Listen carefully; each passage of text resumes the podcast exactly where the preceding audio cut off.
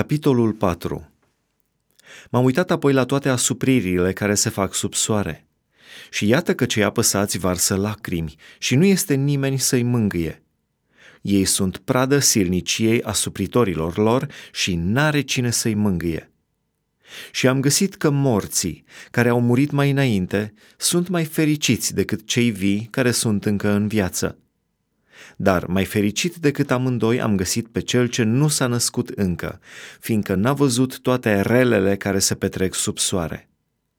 Am mai văzut că orice muncă și orice iscusință la lucru își are temelia numai în pisma unuia asupra altuia. Și aceasta este o deșertăciune și goană după vânt. Nebunul își încrucișează mâinile și își mănâncă însăși carnea lui – mai bine o mână plină de odihnă decât amândoi pumnii plini de trudă și goană după vânt. Am mai văzut o altă deșertăciune sub soare. Un om este singur singurel, n-are nici fiu, nici frate și totuși munca lui n-are sfârșit. Ochii nu-i se satură niciodată de bogății și nu se gândește pentru cine muncesc eu și îmi lipsesc sufletul de plăceri. Și aceasta este o deșertăciune și un lucru rău. Mai bine doi decât unul, căci au o plată cu atât mai bună pentru munca lor. Căci dacă se întâmplă să cadă, se ridică unul pe altul, dar vai de cine este singur și cade, fără să aibă pe altul care să-l ridice.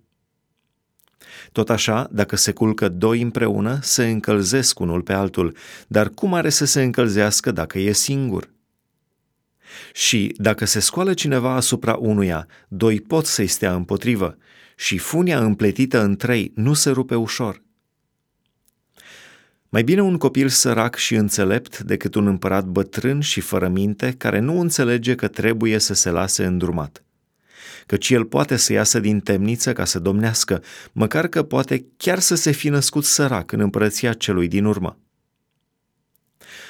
Am văzut pe toți cei vii care umblă sub soare, înconjurând pe copilul care avea să urmeze după împărat și să domnească în locul lui. Fără sfârșit era tot poporul în fruntea căruia mergea el.